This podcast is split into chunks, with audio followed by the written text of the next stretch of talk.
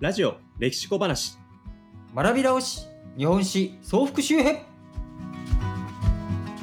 この番組は日本史を学び直したいと思うすべてのリスナーのための番組です。苦手だった歴史を楽しみながら克服しましょう。このエピソードで学ぶこと。稲作を始めた弥生時代の日本。稲作が始まったことによって日本の歴史は縄文時代と比較してどう変わったのか文字はどうなったのか。弥生時代の日本について学びましょう。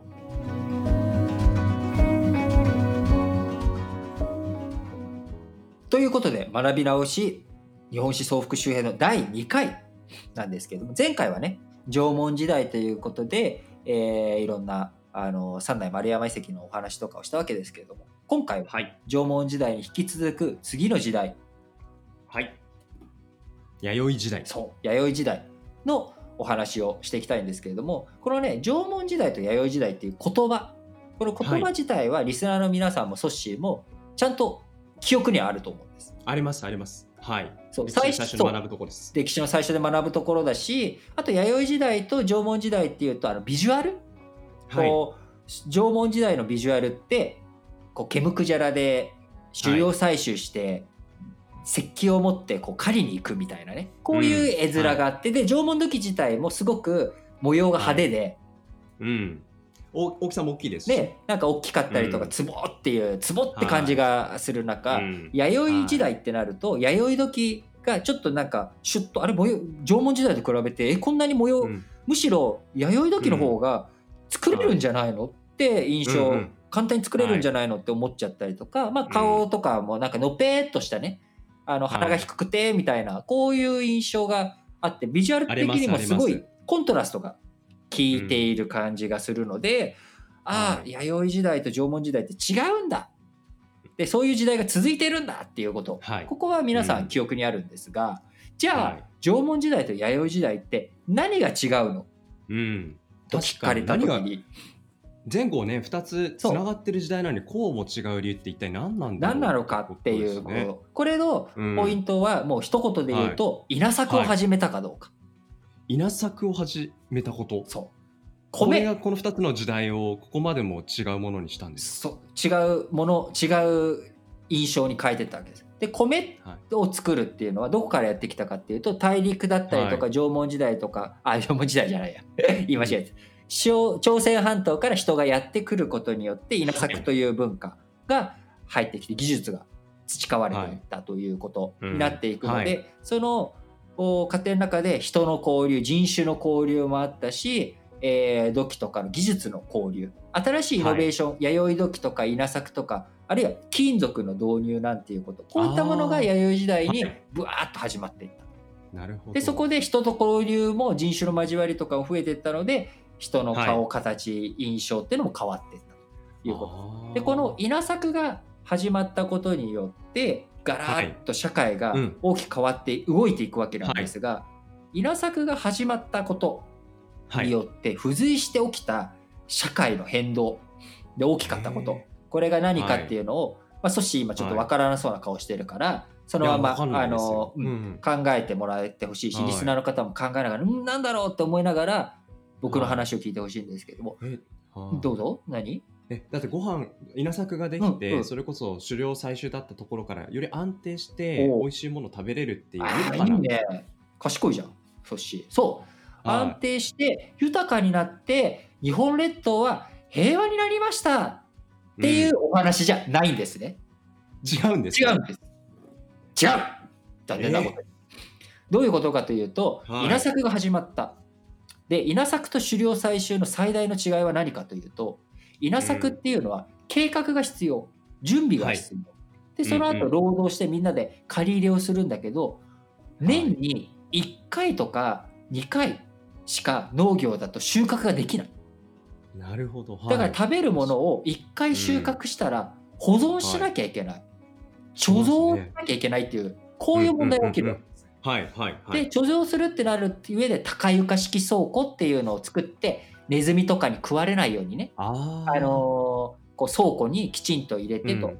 縄文時代とは違ってこう床をちょっと高くしてねこう虫食いとかが少ないように貯蔵しようっていうふうにしていったわけです。はい。そうすると、はい。あでもそれでもその大量に米を貯めて、えーゆ豊かに暮らせるようになったじゃないですかそうですよね。思うかもしれないんだけど、溜まってるってことははい、それを他の人が奪うこともできる、あー。今までは貯金がない人、貯金がない人にその貯金がない口座を奪いに行ってもはい。ゼロはゼロ。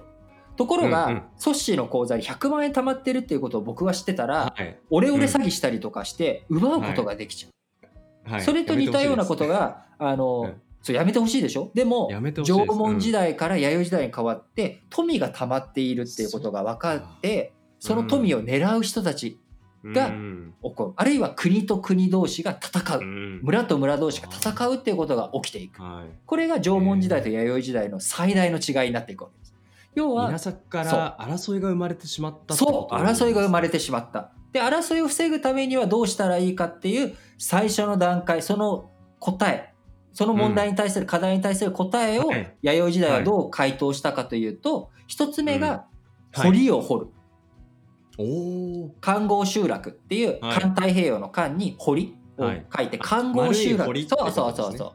吉野ヶ里遺跡なんていうのが九州のところで発掘されてるわけですけどそこにでっかい環合集落お堀を掘って柵を作って人から攻撃を受けても守れるように防御を固めていく。で金属とかあったわけですね。で金属とかそういったものが手に入ることによって武器があってでも戦いをしているから吉野ヶ里遺跡からは首のない骨とかが出てきたりとか、ああ戦争してたんだなっていうことが分かるものが出てきちゃったりとかしてるわけですよと。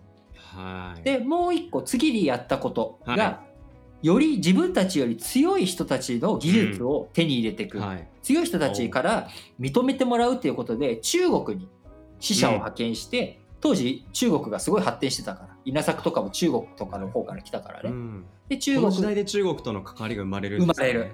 で中国の記録にも文字情報、中国の歴史書にも日本の話が出てくる。で日本っていう国は100個に分かれてるんだよとか戦争してるんだよとかっていうのはがい。記録に残っていく中に、えー紀元後57年にはい。漢の和の名の国王の印鑑をあげたよっていう記録が出てくるわけです。ここで初めて日本にはい。文字が届いたっていう証拠が出てくる。印鑑としてね。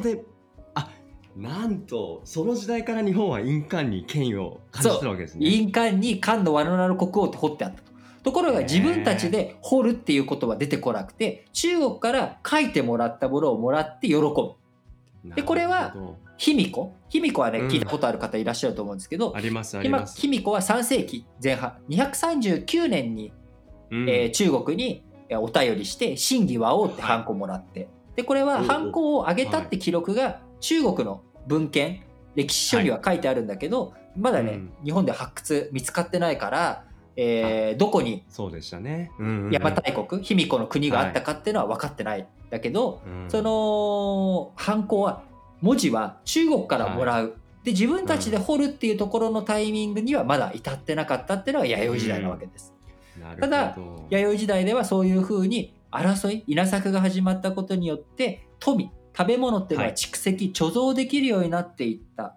でこの貯蔵できるようになったものが豊かになっていってみんながいろんな、まあ、銀行口座とかあるいは、えーうん権利というものとかその富が溜まっていくっていう状態になってきたことによってうん。争いが生まれてしまったと。うん。例えれば、はい。まああのーよくね売れなかった時代のバンドマンっていうのはみんな仲良くやってたのが、売れるとギャラの配分とかね、印税の配分とかで揉めちゃって音楽性の違いにより解散するみたいなこういうことがね。弥生時代に起きちゃった。だから縄文時代から弥生時代縄文時代が下積み時代で弥生時代が下積み時代はねみんな協力して頑張ってるのにい成功して富がたまったら仲高いみたいな。よく聞きますよね。そういうタイミングに弥生時代もなっていってしまったということでじゃあこの争いを防ぐっていう意味では防御を固めよう、えー中国の権威を借りようっていうこと。これをやってったのが弥生時代、はい。でまだうん。自分たちで文字を記録していくとかっていうのはないんだけど邪馬台国のタイミングになってくると、まあ、徐々に連合が増えていく、うん。で、はい。戦争をしなきゃいけない争いをしなきゃいけないから組織っていうものを作ってどんどん大きくなっていくっていうことで社会が生まれていく、うん社会が、はいえーより大きく村とか国っていう単位になっていくっていうこういう変動があったのが弥生時代ということになっていきます。でこのじゃあ争いでもね弥生時代でも争いっていうのは卑弥呼の時代ですら他の国との戦いとかあったっていうふうに中国の記録に残っているわけなので、はい。じゃあ今後この弥生時代に争いが生まれてしまった日本がどういうふうにこううん統合、統一されていくのかっていうのがはい。次の古墳時代にかけて起きていくわけなので次の古墳時代の話もぜひ引き続き聞いてください。